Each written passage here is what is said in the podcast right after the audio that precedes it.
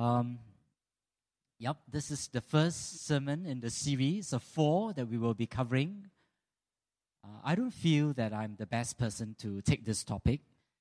The reason is that I don't think I'm a very I'm a model worker. One of the problems of um, that I have at work is that I also complain a bit too much. But I do have a friend who is a designer, a fashion designer and uh, he's Mr. You Know Who.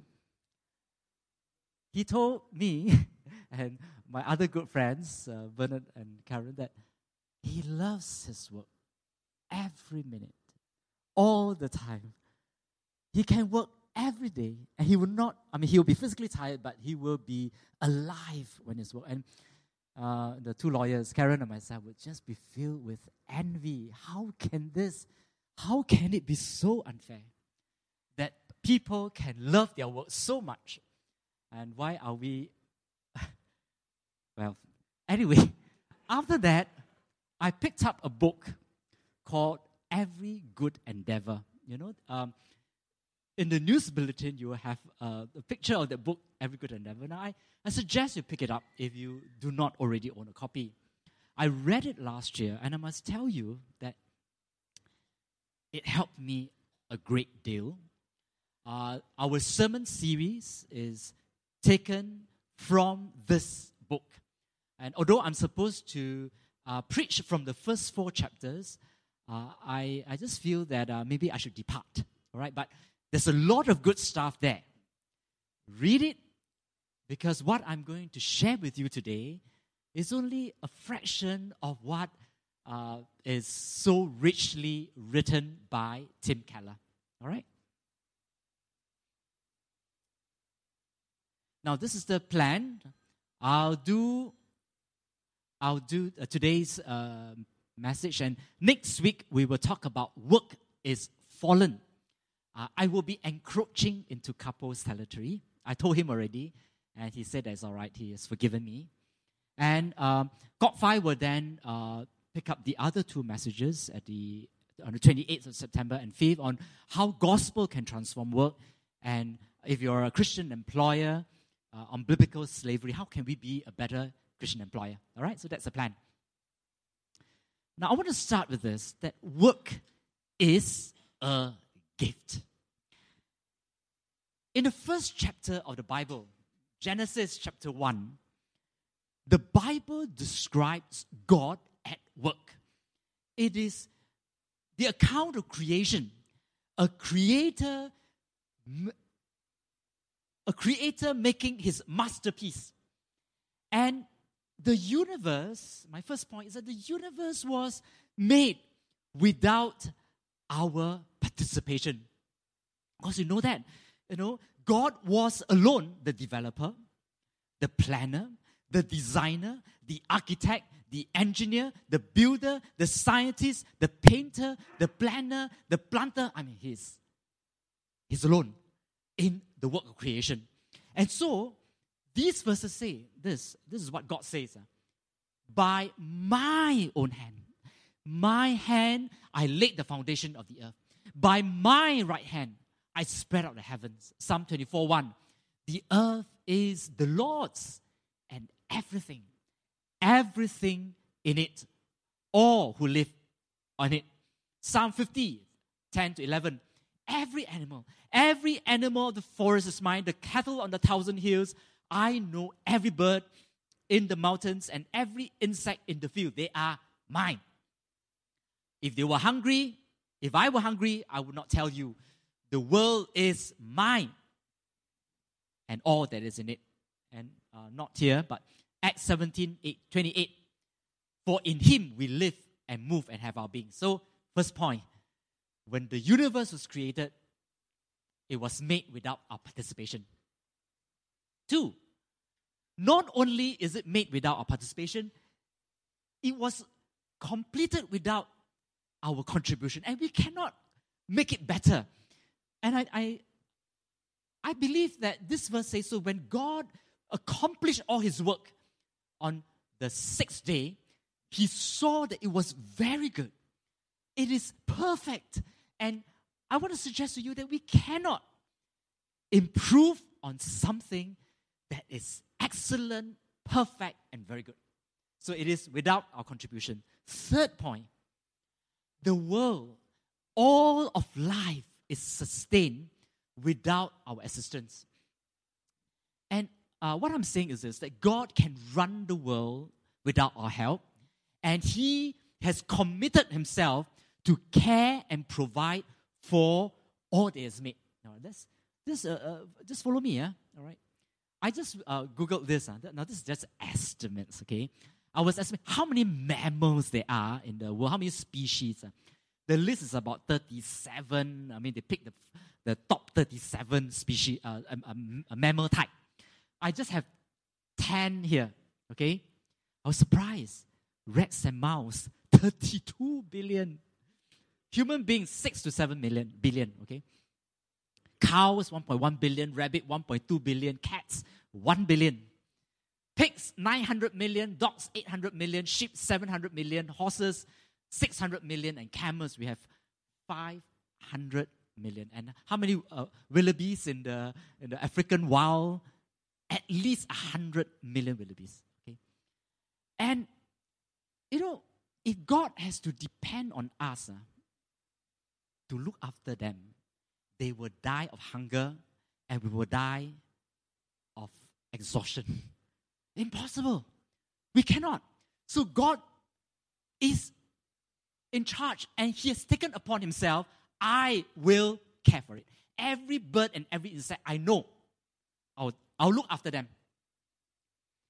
You know, all life is sustained. Do you know, just, just again, I, I Google insects. Uh. How many insects are there in the world? They estimate, uh, okay, they estimate that it is 10 quintillion. Okay, just if your eyesight is very bad, it's 19 zero quintillion. And if we were all given a bundle of a pile of insects, everybody gets 200 million each. And now that's how many. How many species of insects are there? There are at least 950,000 species of insects. And just the beetles alone there are 23,700 species of beetles. This is God's world. He cannot count on us to provide for the world. He did it without our contribution. He can sustain life without our assistance.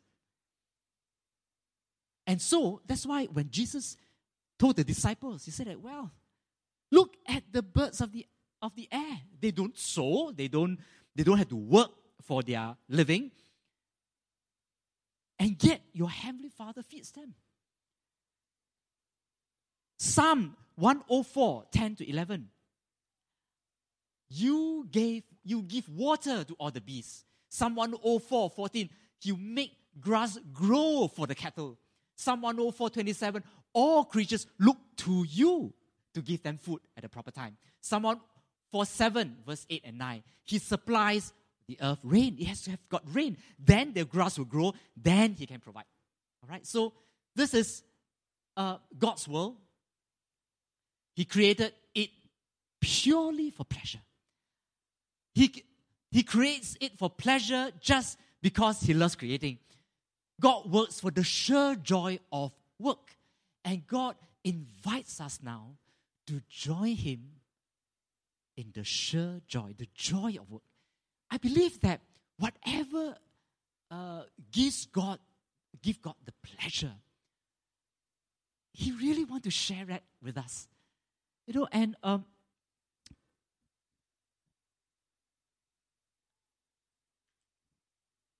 therefore, I think that work is a supreme gift from God.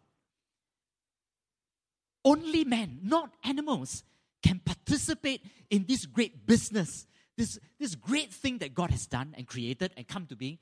To, and we are given the abilities to unlock the potential of the world with our labor. That means God gives us the, the creativity, the, uh, the ability to invent, to discover, to, to imagine, uh, to be inquisitive, to be curious. And He then invites us to, to discover the world that He has made.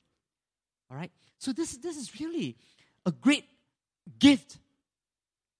He enables, and I want to tell you what, what really uh, uh, happens when God says that He wants to share this with us, this joy of creating with us. He has given us this privilege of participating in His business. Uh, and uh, it means that we are given the pleasure of discovery, of development, of experimentation, invention, innovation, improvement. He gives us inspiration and passion. He gives mankind ideas, dreams, imagination, vision, curiosity, inventive thinking. He opens up avenues for us for, for exploration, for discovery. He gives people unusual intelligence and, and insights and revelation and fresh understanding and the spark of genius. So at every period of time in history, every year, somebody will get an idea. I want to do this. And they will come up with something wonderful. Somebody will compose a beautiful piece of music. And it, you know where it's from, the where the inspiration comes from. And more and more and more. And God will be downloading those ideas. God will be giving us the inspiration and giving opportunities for things to happen every year. God sharing this with us. And therefore, I believe that work is a supreme gift. And somebody got it right. Uh, um, Bezalel, I don't know, you know, at the time, let me give you the context of uh, Exodus 35. Uh. It was time for the people of Israel to erect the tabernacle. And so they need resources, they need people to do the work. And then God told Moses to tell the people, I have chosen Bezalel. I have filled this man with the Spirit of God. I have given him. And look, look at the look at the kind of things God has given him. It's very, unusual. It's very unusual for people to have so much. All right, one man to have so much. The skill, the ability, and the knowledge, knowledge to do all kinds of work. It is work with gold, silver, bronze, stones, jewels, metal, wood, to do all kinds of wood. Fantastic. He's able to do so much because, of course, the work requires that much.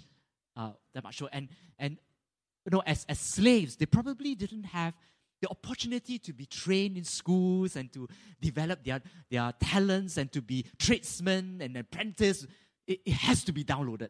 And God has to give this person at one go everything. And after that, after saying this, uh, verse 34, and the Lord has also given to this man Bezalel Oholiab. And the two of them will have the ability to teach others. The Lord has given the two of them the skill to do all kinds of work. They will be able to cut designs in metals and stones. They can plan, see, even with, with embroidery and with, with cloths, they are able to do this kind of work. So, see, work is a supreme gift.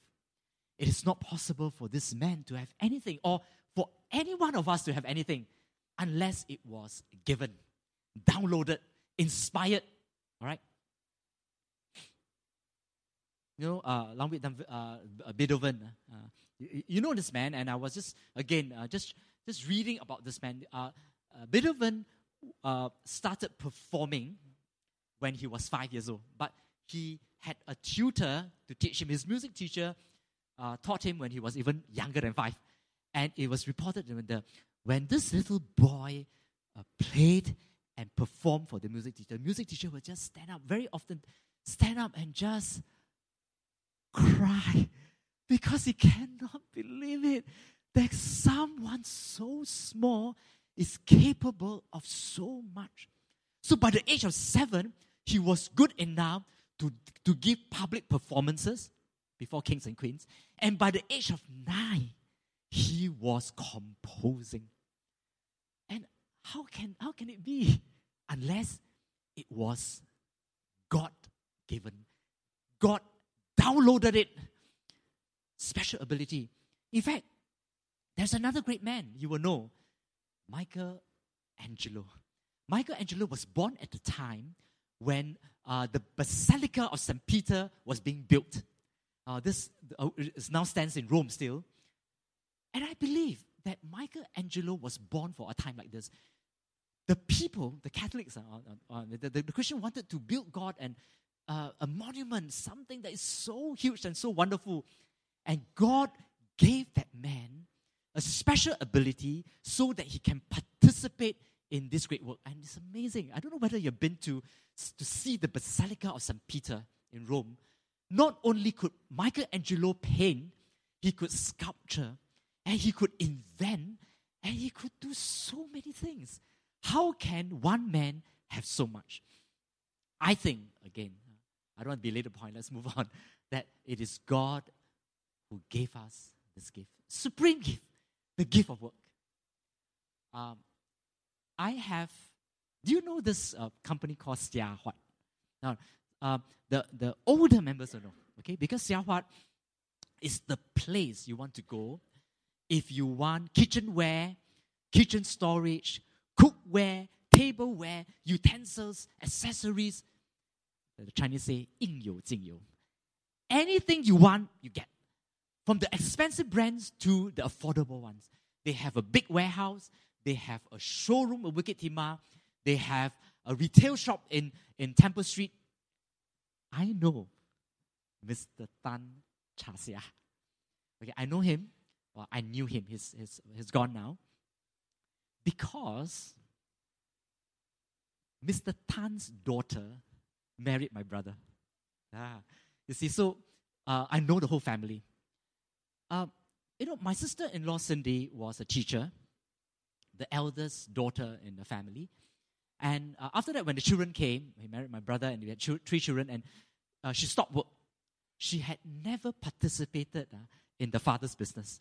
But by virtue of the fact that she is done, she is given a share in the business. Of course, the, the boys get a bigger share, the, but the girls get a share. And by virtue of the fact that she had, uh, she has a, she's a shareholder, she shares in the profit. You know? And it really doesn't matter. You know? It doesn't matter that whether Cindy uh, uh, contributes to the business in terms of planning, whether she even appears in the shop to welcome people, uh, and, and to uh, whether she's a shareholder, it doesn't make any difference. Because the business is already there. Of course, the children participated in it, and one of the sons, Chun had, had brought it up to a higher level, but the rest just participate as shareholders and they just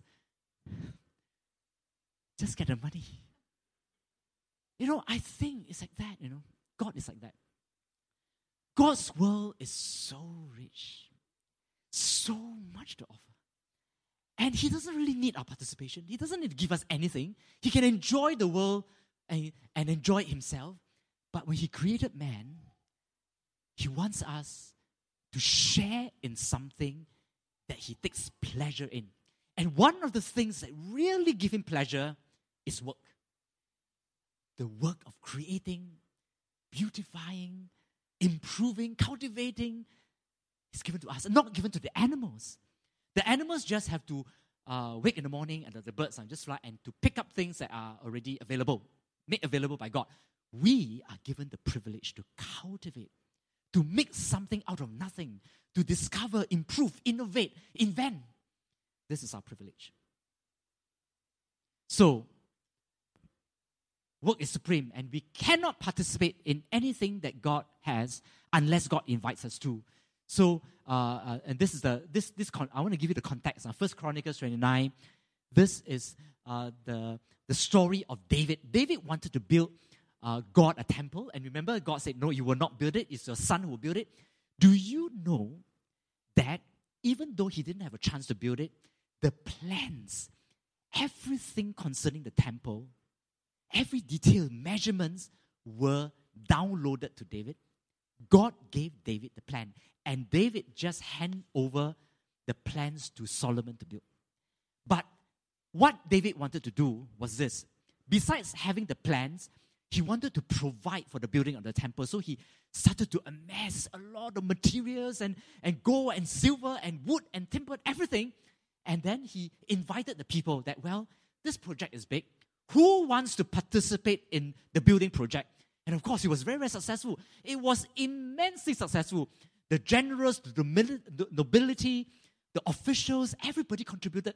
I think it was so much. He was overwhelmed. And because he was overwhelmed, he said this prayer. First Chronicles 29, it was his response to the contribution of the people. And he said that, Oh Lord, wealth and honor comes from you. You are the ruler of all things. In your hands are strength and power to exhort and give strength to all. Now, our God, we give you thanks. We give you praise for your glorious name. Who am I? And who are my people that we should be able to give generously like this?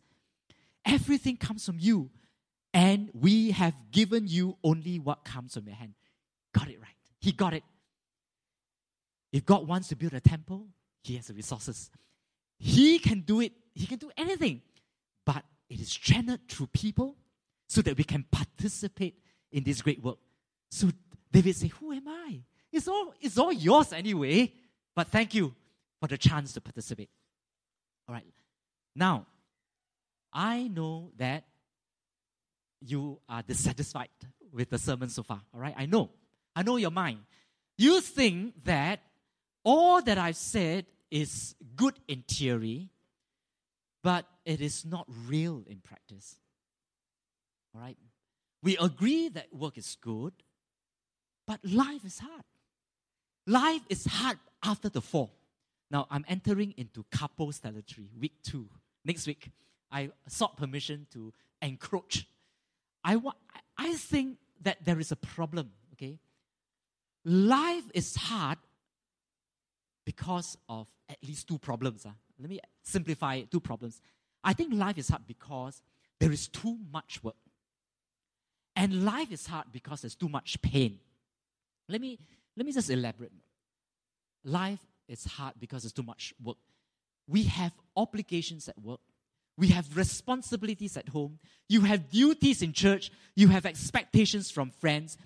Your bosses demand your ardent dedication. Your spouse expects your selfless devotion. Your children want your loving presence. Your parents want your filial affection.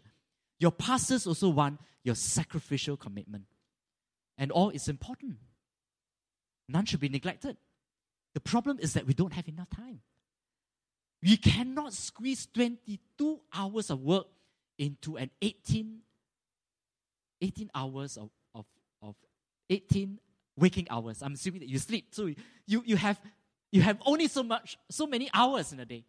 Now, I know a lot of you young people are, have not started what you, you don't understand what I'm talking about. I tell you, when you start work, you will realize that you will not have discretionary time.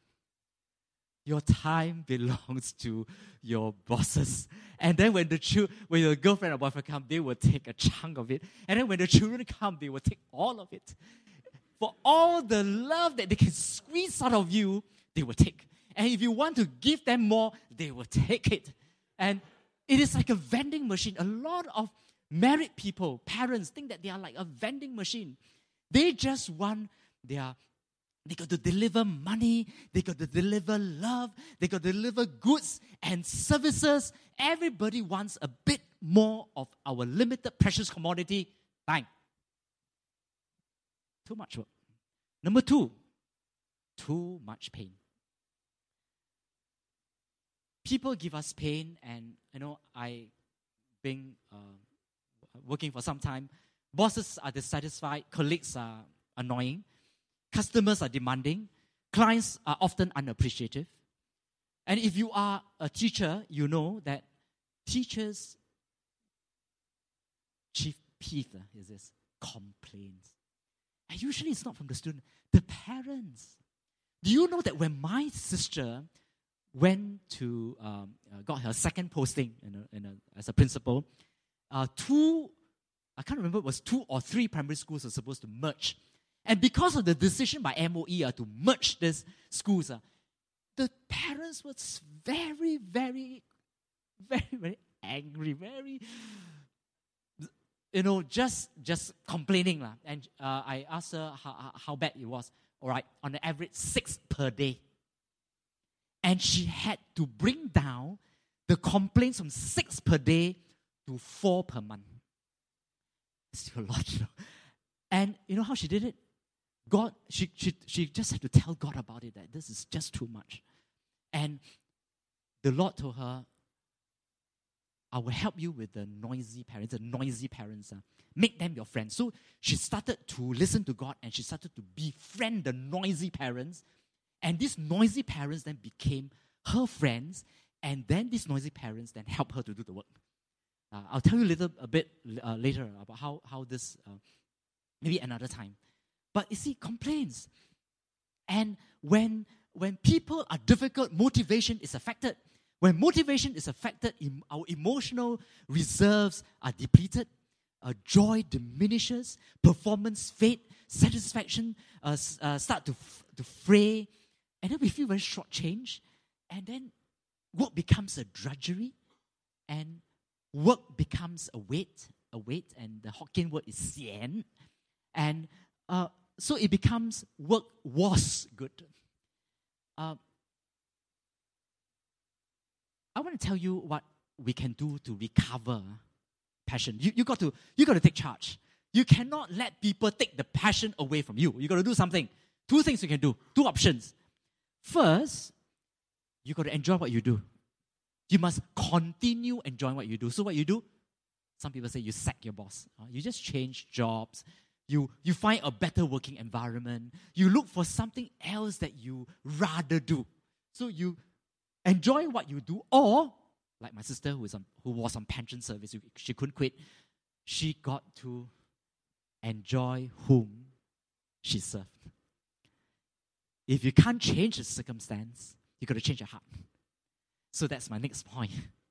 Work has to be worship. Work has to be worship. And, uh, you know, I don't it surprised you uh, to know that the first time the word worship appears in the Bible is in Genesis chapter 22. And it, the context is this Abraham was told by God, instructed by God, to offer his son Isaac in Mount Moriah. And so he went and he did that. And the, the Hebrew uh, word there, which I can't pronounce, uh, means bowing down, submit, yield, surrender, honor, to offer something valuable, something excellent, something precious, something that is our very best. So, of course, Abraham did just that. Abraham worshiped because he was willing to lay down, uh, uh, put his, his son on the altar. Now, um, I, I want to uh, uh describe a bit more. When, uh, when Jesus was uh, by the well, with a Samaritan woman, and the Samaritan woman had the discourse with, with him about, oh, where should we worship? You know, some of you Jews here, and I, we here and there. And, and God said, well, really, it's, it's not about the place. And he told the Samaritan woman that God is seeking, uh, seeking worshippers, worshippers who will worship him in spirit and in truth. And, and what he means is this that worship is much deeper than action. Worship is, is an inner response thing. It is a heart attitude thing. In other words, bringing God pleasure is at the heart of worship. Okay? I want to uh, make the connection uh, soon uh, about why work can be worship, why God mu- work must be worship. Uh, I, I will give you this uh, just simple outline uh, that um, when we live for God's pleasure, our heart is at the right place. That is worship. And uh, in Mark 12 30, God told the, uh, Jesus told the disciples, this is what it means to know what is truly important worship. To love the Lord with all your heart, with all your soul, with all your mind, with all your strength. Totally. This is what it means to understand what brings God pleasure worship. And so we respond to God in three ways. We respond to God thoughtfully with our mind, we respond to God passionately with our heart and soul, and we respond to God practically with all our. And what it means is this thoughtfully with all your mind, we focus our mind on God. God is never out of our mind. I, this morning I gave an illustration of uh, children, young children especially, who always call their parents at work. It happens because I have I have colleagues who with young children, SMS, phone calls, and they will they will call them for anything, uh, to ask for permission to do certain things, and and sometimes when the morning is very very quiet, like for many hours, their their little kids uh, don't call. They will be very, they'll be very alarmed. I wonder what's happening. Then they will call. What are you doing? you know. Now uh, the, the the the children is never out of their mind. So even when they go shopping and when they are uh, going about doing things, they will be thinking that, hmm, I don't know whether this will, will fit the child. I don't know whether they'll like this. I wonder whether I should uh, enroll him for that. It's always in the mind. And it means that when we, when we respond to God thoughtfully with our mind, God is never totally out of our mind, out of our thoughts. Uh, we think about it, we consider Him, we ponder on God passionately with our hearts. We express our affection to God. We always think about whether it is something that God will be will take delight in, whether He will approve or not. We, we respond to Him practically with our strength and we use our ability to please Him. Okay? Let's move on. Huh? The gist of worship is succinctly captured in this one verse Romans 12 1. Paul said that you are to offer your bodies as a living sacrifice, holy and pleasing to God. This is what? This is true worship. This is what worship really is to offer your bodies as a living sacrifice. So, what it means is this uh, the emphasis of true worship is that the focus of the heart is first, first, a desire to please God, a first to do things well for Him the focus is God, to bring God pleasure. And, and Ephesians, uh, that's why uh, Paul could tell the slaves in the church of Ephesus serve wholeheartedly as unto the Lord. Remember, the slaves could not choose a more meaningful work to do. They cannot choose something they prefer to do. An employer that they think would be better. It's, it's, not, it's not a question. It's impossible. So they have to enjoy whom they work for. And Paul say, work for God.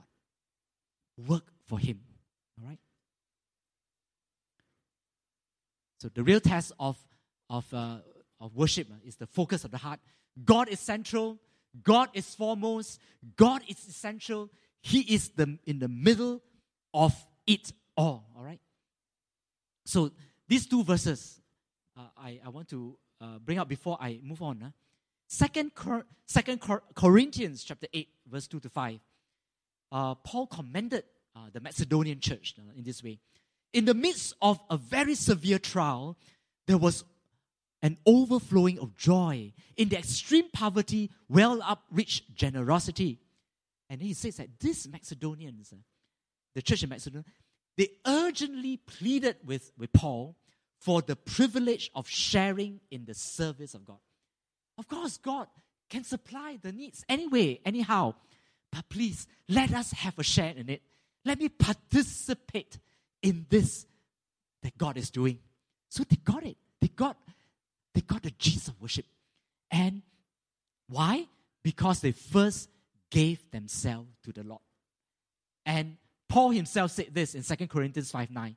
More than anything else, I want to please him. That is worship is having the right focus. Now, there was once when Mother Teresa was approached by a young man who said that, Well, Mother, I have a special vocation to work with the lepers. And um, Mother Teresa's response is, Well, um, I think you are somewhat wrong, brother. Our vocation consists in belonging to Jesus. The work is nothing but a means to express our love for Him. That is why the work in itself is not important. What is important is whether you belong to Jesus. He is the one who offers you the means to express that longing. And then she says, How do I love God? By doing beautifully the work I have been given to do. By doing simply that which God has entrusted to me, whatever form it may take. It is not the work in itself that is our vocation. Our vocation is first, first of all, that we belong totally to Jesus. Then, every uh, the work that we are called to accomplish is a means to give concrete substance to that love. Okay, first, the vocation is to belong to God. You know that the law of Sabbath uh, was not given in Genesis chapter 1. After God created the world in six days, and then he rested on the seventh, right? We thought, oh, yeah, this Sabbath thing uh, uh, is, is, uh, is instituted uh, from the beginning. Not true. There is no instruction from God to Adam and Eve that you are to rest on the seventh day. It's, it's amazing. And the first time the law of the Sabbath rest was mentioned was 2,500 years later through a man called Moses, the 26th generation from Adam. And I was just wondering, you know, isn't this a pattern? Shouldn't it be an instruction that was that should be given right at the beginning? Then I, th- I thought about it. It didn't have to be. Sabbath was really not necessary. Why? Because God did, uh, in the beginning, Adam's labor and Adam's leisure were, brought God pleasure. And in life and in work, Adam worshiped God. God communed with him, he communed with God. God gave him, and he returned to God his work. And so they lived in a state of, of just worship. And therefore, there was no need to give an instruction on worship and, or on Sabbath. And I think that this is something that one day it will be recovered. Uh, and, and because Jesus has come already uh, to redeem the world, it will be recovered. Uh, and, and one of the areas that we, we want to recover uh, that is lost uh, is in the area of work. We must now treat work as worship. And when it is worship, it is good. Okay, let me uh, this. Uh, so let me summarize it this way, okay? Work is from God. Uh, work came to us as a gift. To God, work is offered by us as worship. Okay, for those who are listening to it online, let me read it again. From God, work came to us as a gift. To God, work is offered by us as a worship.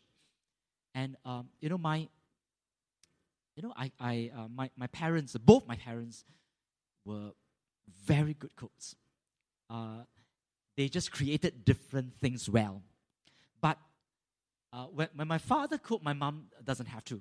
And when my mom prepares food, my father will get out of the way. But once a year, during Chinese New Year, they will work together to prepare something like the Babette feast, uh, something really special. And because I live with them the longest, I know that preparation sometimes happen two weeks before because they go to do shopping and to get things done. And earnest, serious preparation is at least one week because the sea anemone, uh, the, the shark's fin has to be washed and cleaned and soaked. And uh, a lot of preparation needs to be done. Um, and one of the pleasures uh, of my parents is to have all the children and grandchildren come together for this one evening and they enjoy watching us. I, I know because they would just be like, while we're eating, they would just be hanging around and just watching uh, to see what's happening to the food. Uh, the more we enjoy the food, the more enjoyment we gave to them. The food is offered as a gift from Him, from them to us. The enjoyment of the food, the delight in their presence is returned to them and gladly received as thanksgiving That is what I mean. That work is offered to us from God as a gift. And when we return to Him, it's, He goes back as worship. When we delight, God gave it, we take it, we love it, and we express it in service. That's worship. And um, that's why uh, work can should always be good. Work can be good if we understand that work can be offered to God. First Corinthians 10 31. So, whatever you do, whether you eat or drink, meaning whatever you do uh, in, in life, do it all for the glory of God. Colossians 3:23 Paul said, "Whatever you do, work at it with all your heart as working for the Lord." And so Eric Liddell again, this is mentioned so many times, in so many uh, sermons about this Olympian who, who became a missionary. But when he ran, he told the sister that uh, he made me fast. He made me fast. And when I run, I feel God's pleasure. That is what worship is. And I believe that it can happen to, to all of us when we lead worship and we just love preparing it and delivering it, you know, and give God the best. I tell you, God takes pleasure. And when we study, we want to, to prepare well and, and just do a, a good job, or whatever assignments or, or, or whatever. It gives, God's, gives God pleasure. It is an attitude of the heart. And God looks at the heart, right? Let me just summarize, uh, because I, I will end here Let just summarize this, and I, am not so clever to come up with this, uh, this few lines. I, I, attended a seminar, and some wise guru uh, uh, summarized work this way. Work should always uh, be good, uh, regardless of our circumstance.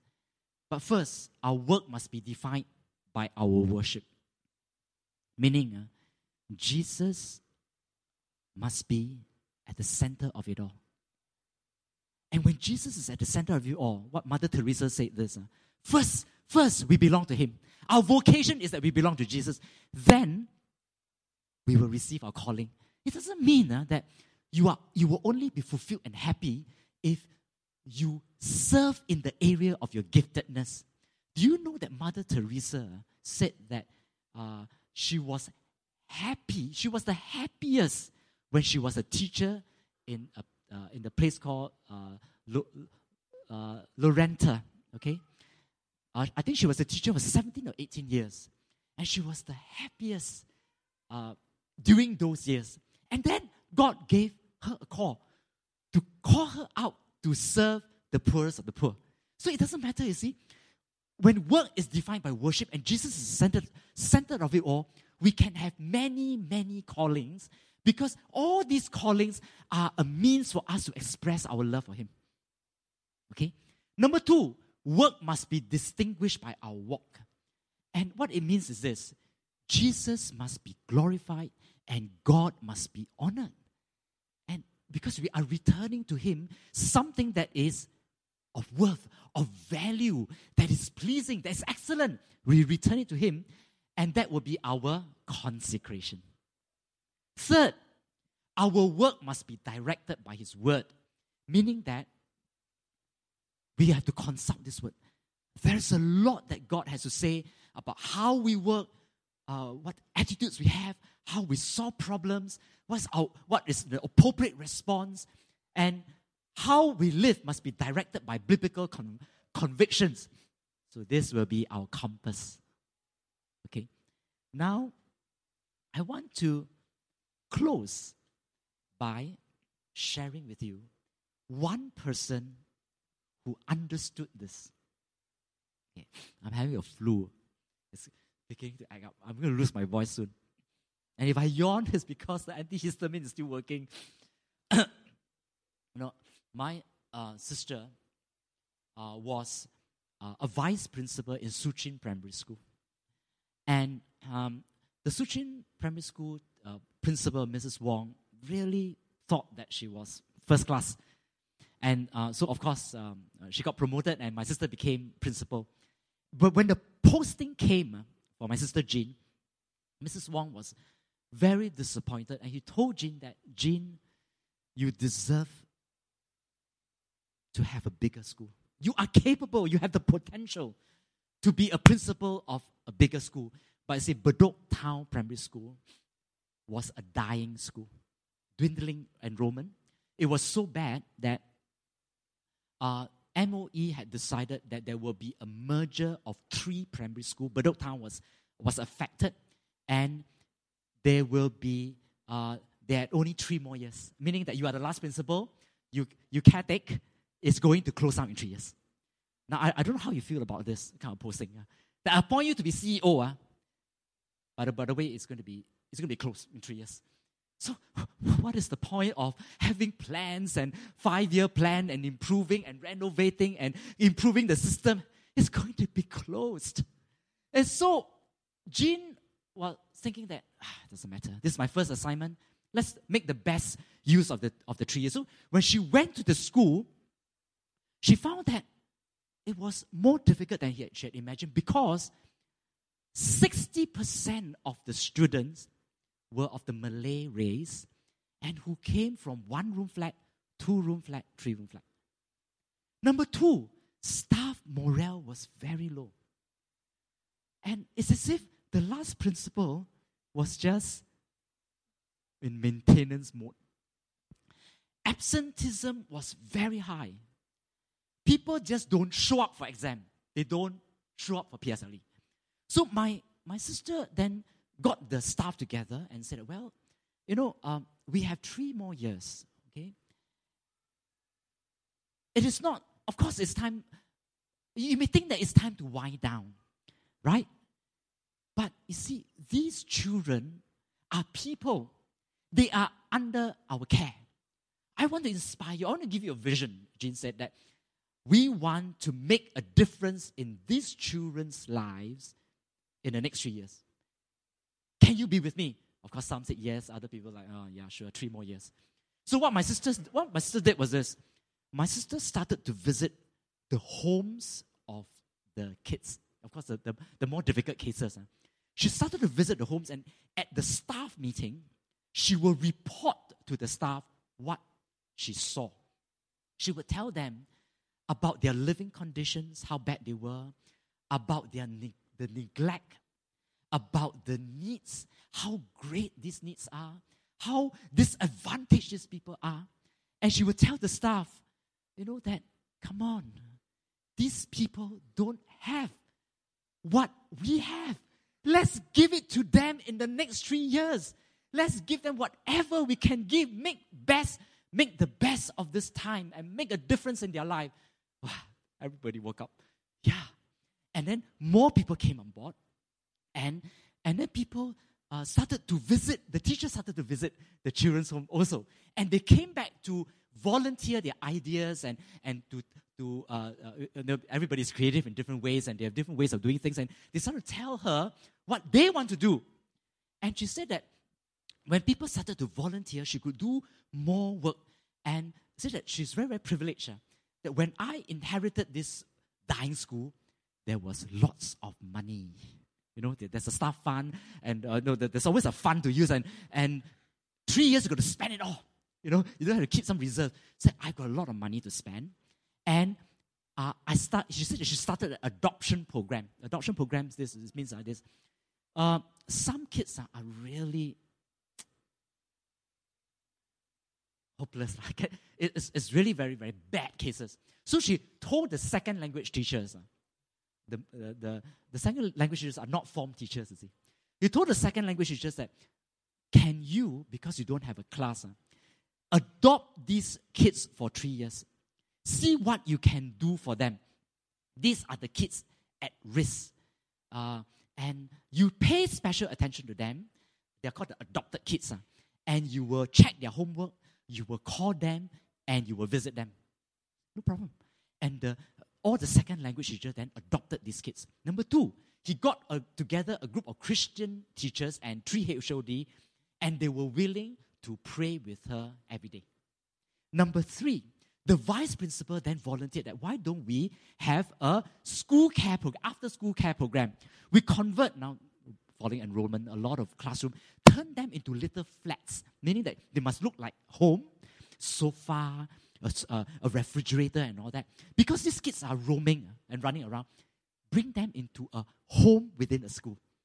And so it was very, very successful.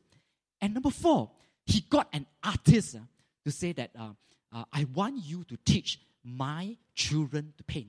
Then he got uh, uh, people, some contractors, uh, this, this uh, vendors, to do dance program, music program, and he explained to all these external uh, vendors to say that this, my kids are special.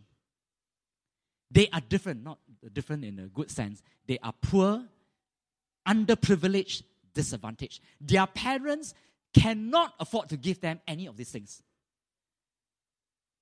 And I don't want you to turn them away just because they can't pay. You got to charge them low or you waive the fees. Okay, and I will, uh, of course, the, the school can help in a bit, but I want you to give them what their parents cannot give.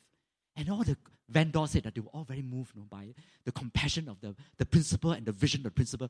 And everybody gave all out. In fact, because they gave all out, uh, they could even together plan a musical. In the third year, which is the last year, the closing year, they have this vision. Why don't we have a musical? musical, you know. Uh, of course, they got someone to write the, the, the, the musical. And to get all these underprivileged kids who can't even speak properly to to perform, and they did it. And uh, this was the result. My sister said uh, that every year there will he, she will tell success stories, and every time a student does well, a painting, put it up, praise, give them every opportunity to be, uh, uh you know, to feel special, and then because they feel good, absenteeism fell down. In fact, absenteeism was no longer a problem. And in fact, lateness was no longer a problem. And actually, by the third year, the PSLE result on the final year was above national average. And she said this, uh, uh, I, I, now I have to read, I'll quote what she said. I believe that God gives us talents and will continue to build on them. He gives more as we serve in the places He puts us in. With this belief, I do my best at every phase of my career. I focus on doing the work of God well. I'm always conscious about shining for Jesus daily. Work must be defined by worship. And when work is worship, work is always good. Work must be distinguished by our walk. There must be a desire to glorify Him, to give the best because it will reflect well on God. And our work must be directed by His Word because there's so much God has to tell us how to live. Jesus came not to redeem us from hell, Jesus came to redeem all aspects of creation including work. And we don't have to wait for heaven to enjoy work. Work doesn't have to be sian. Work can be good now. If you can't serve in the area of your giftedness, let us work for the God, the employer who can give us this pleasure. Okay? So, this is really um, my message it's time to just maybe pause for, for a while, response. I don't know what is your attitude towards work. Has God spoken to you today? Can you respond to God? And to tell God, God, I, I want to I want to see work differently now, whether I'm a student or I'm working or, or a parent. I want to do it for the pleasure of God.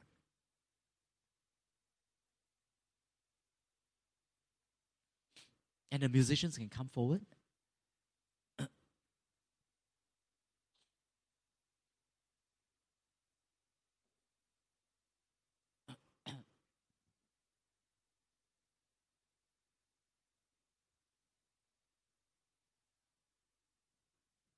Let's close in prayer.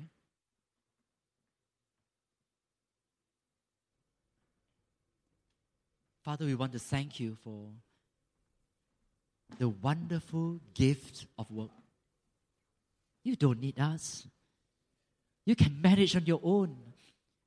But thanks be to God.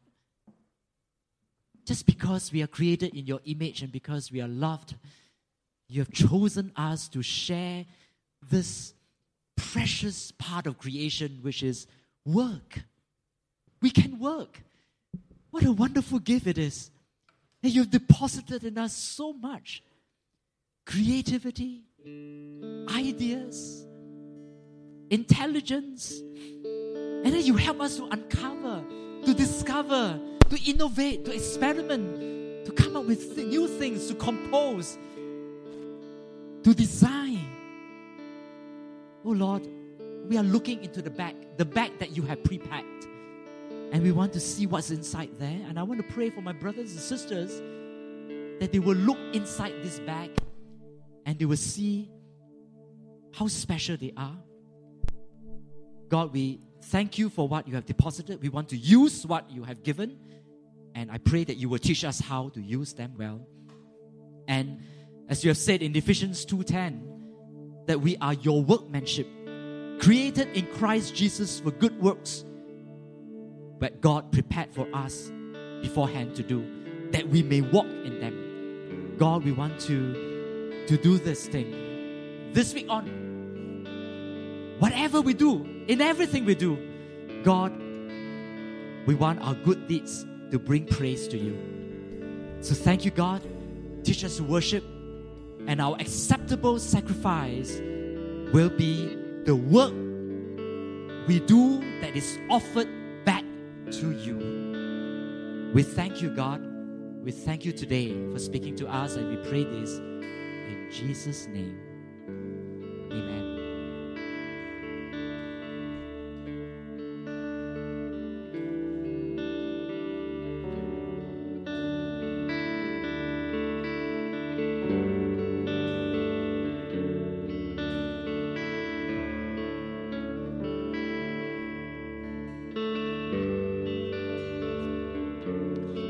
Rise together.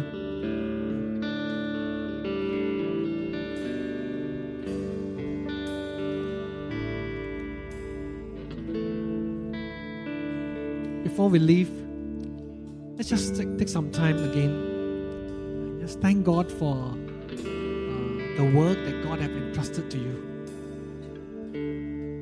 Some of us are students, then your studies will be your work. Some of us have been working for many years, some just a few years. Some difficult bosses, difficult, challenging work. But just, just uh, take this time just to say, God, thank you. This work is a, is a gift from you.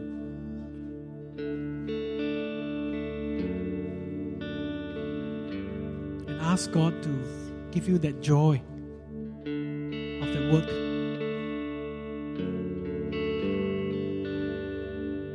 To renew your passions.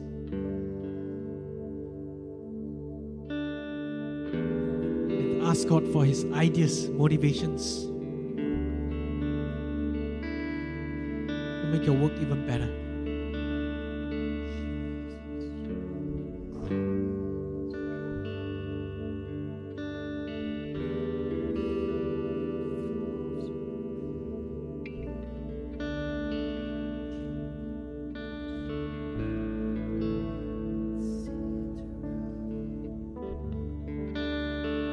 Pray together. Lord, we thank you for today. Thank you for your word that have spoken to us.